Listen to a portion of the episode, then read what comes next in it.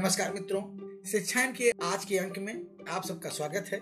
कम से कम ऐसा क्या किया जाए, जिसके चलते ऐसी नौबत ना आए कि माता पिता अपने बच्चों की परवरिश को लेकर के निराश होने लगे। मित्रों, बच्चों को सीखना सिखाना एक सूक्ष्म प्रक्रिया है और जिसकी न्यूनतम समझ माता पिता एवं अभिभावकों को होना अनिवार्य होती है, ज़रूरी होती है और इस समझ का अभाव हो, इस समझ के अभाव में वे बच्चों पर मेहनत तो बहुत करते हैं, लेकिन वह परिणाम अनुकूल नहीं पाते हैं। तो उन्हें निराशा होती मित्रों, ऐसी नौबत ना आए, या यूँ कहें कि बाल मनोविज्ञान की वो कौन सी छोटी छोटी बातें हैं, जिनकी समझ हर एक माता पिता एवं अभिभावकों को होनी चाहिए, आज हम इन्हीं सब विषयों पर आपसे संक्षेप में चर्चा करेंगे। मित्रों, हर एक बच्चा अपनी कुछ नैसर्गिक प्रतिभा एवं मौलिकता लिए हुए जन्म लेता है। बालपन गीली मिट्टी की तरह होता है, जिसे आप मन चाह आकार दे सकते हैं। साथ ही वह अपनी कुछ नैसर्गिक प्रतिभा एवं मौलिकता लिए हुए होता है।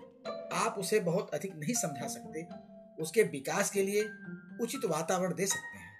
उसके सीखने की अनुकूल परिस्थितियाँ पैदा कर सकते हैं। वह इसमें आ रहे अवरोधों और गतिरोधों को दूर कर सकते हैं, उन्हें हटा सकते हैं। एवं उसका स्वतंत्र एवं मौलिक विकास हो, ऐसा यत्न एवं प्रयत्न कर सकते हैं। इस सब के बीच की कड़ी है आपका मित्रवत एवं संवेदनशील व्यवहार।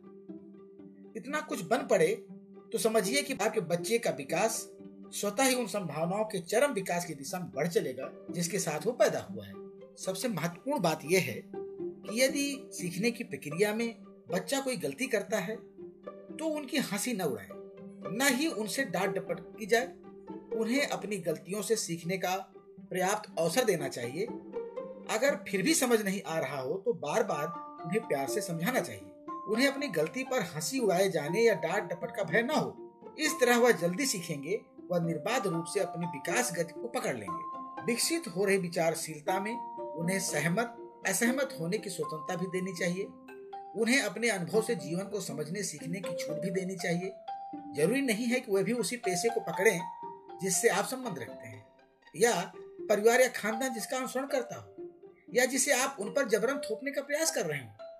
बच्चे को मौलिक प्रतिभा, रुचि एवं आवश्यकताओं की पहचान व उनका सम्मान माता पिता एवं अभिभावकों का पहला कर्तव्य होता है। यदि वे इसमें चूक कर रहे हैं तो फिर बाल निर्माण की प्रक्रिया आगे चलकर बाधित होनी ही है। प्रारंभ में हो सकता है दबाव में आकर वह बच्चा आपके बताए मार्ग पर चल पड़े, किंतु अपने मूल स्वभाव के प्रकट होते ही फिर वह अपनी रुचि के अनुकूल पेशा ही पकड़ेगा। ऐसा करने पर फिर अभिभावकों को गहरा झटका लग सकता है। या अपने बच्चों पर वो उदंडता अवज्ञा या मनमानी का आरोप भी लगा सकते हैं। जबकि ऐसा होना स्वाभाविक था, जिसका एहसास बहुत ही कम अभिभावक या माता पिता कर पाते हैं। मित्रों, बच्चों में सहज रूप से जिज्ञासा का भाव प्रबल होता है। इसे शांत करने के लिए अपने बड़ों से, अपने श्रेष्ठ जनों से प्रश्नों पर प्रश्न पूछते जाते हैं, प्रश्नों की बौछार कर देते हैं। बड़े इन प्रश्नों का बड़ी सूझबूझ एवं धैर्य के साथ जवाब दें। बच्चों की जिज्ञासा को हवा में न उड़ाएँ। बच्चा अबोध है, वो जिज्ञासु है। अब भाव अभिभावकों माता पिता को, उसकी जिज्ञासा को समझना चाहिए और उन्हें समुचित उत्तर देकर उसकी जिज्ञासा को शांत करना चाहिए और प्रश्न करने की जो उसकी ललक है, जानने की जो ललक है, उसे हमेशा प्रोत्साहित भी करते रहना चाहिए। जिस वस्तु, व्यक्ति अथवा घटना के बारे में जिज्ञासा रखते हैं, प्रश्न करते हैं उससे संबंधित हर पक्ष का उचित जवाब देने का प्रयास भी हर माता पिता को करना चाहिए। यदि संभव हो तो उन्हें देखकर, सुनकर, यानी कि ऑडियो विजुअल तरीके से समझाने की पूरी कोशिश भी करनी चाहिए। इस तरह से बच्चे अपनी जिज्ञासा को शांत कर सकते हैं, अपने कौतूहल को शांत कर सकते हैं, और जो जानना चाहते हैं तो उसे गहराई से समझ पाएँगे, और इस प्रकार उनका बौद्धिक विकास भी होगा। सबसे महत्वपूर्ण है कि अपने बच्चों के लिए समय निकालें। आज माता पिता दोनों जॉब में हैं, तब परिस्थितियाँ और विषम हो जाती हैं।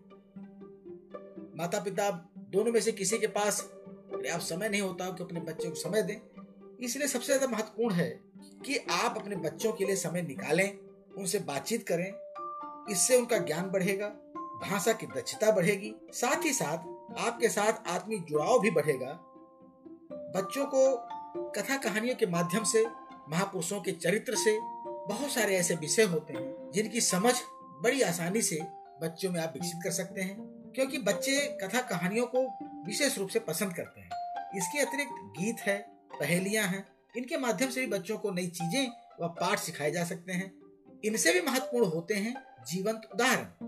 उनके आसपास के उदाहरण, विशेष रूप से आचरण, व्यवहार एवं जीवन से जुड़े शिक्षण में माता पिता एवं अभिभावकों का स्वयं का जो व्यवहार है, जो व्यक्तित्व है, वह अपने आप में एक उदाहरण होता है बच्चों के लिए।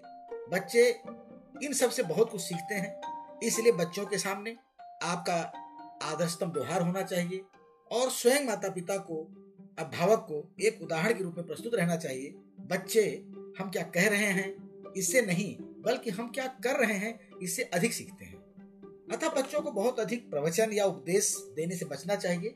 बल्कि आप जो कुछ उन्हें सिखाना चाहते हैं, आप अपने कार्य व्यवहार से सिखाएँ, अपने व्यक्तित्व में उसको लाएँ और बच्चा स्वयं ही उसका अनुकरण करके उन सारे गुणों का विकास स्वतः ही कर लेगा। इसके साथ बच्चों को स्वयं कार्य करने का मौका देना चाहिए, जीवन को समझने व दूसरों के साथ अंतर क्रिया का अवसर देना चाहिए।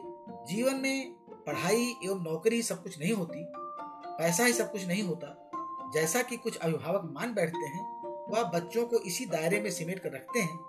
बच्चों की शैक्षणिक योग्यता के साथ साथ शारीरिक, मानसिक विकास, बौद्धिक विस्तार, भावनात्मक संतुलन आज भी महत्वपूर्ण ऐसे जीवन के पहलू हैं, जिनका भी विकास बहुत ज़रूरी होता है।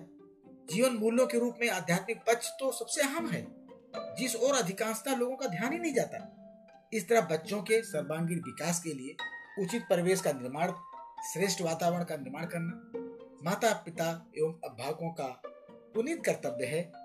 उनके विकास में जो भी अवरोधक तत्व हों, उनसे बचाव करना भी महत्वपूर्ण है। बच्चे छोटी छोटी बातों को बहुत ध्यान से सुनते और समझते हैं। इसलिए कोई भी ऐसी छोटी छोटी गलतियाँ अपने कार्य व्यवहार में न लाएँ, जो उनके भविष्य के लिए घातक हो सकता है।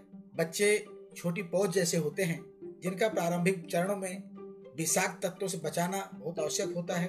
उसके लिए उचित बाड़े की आवश्यकता होती है।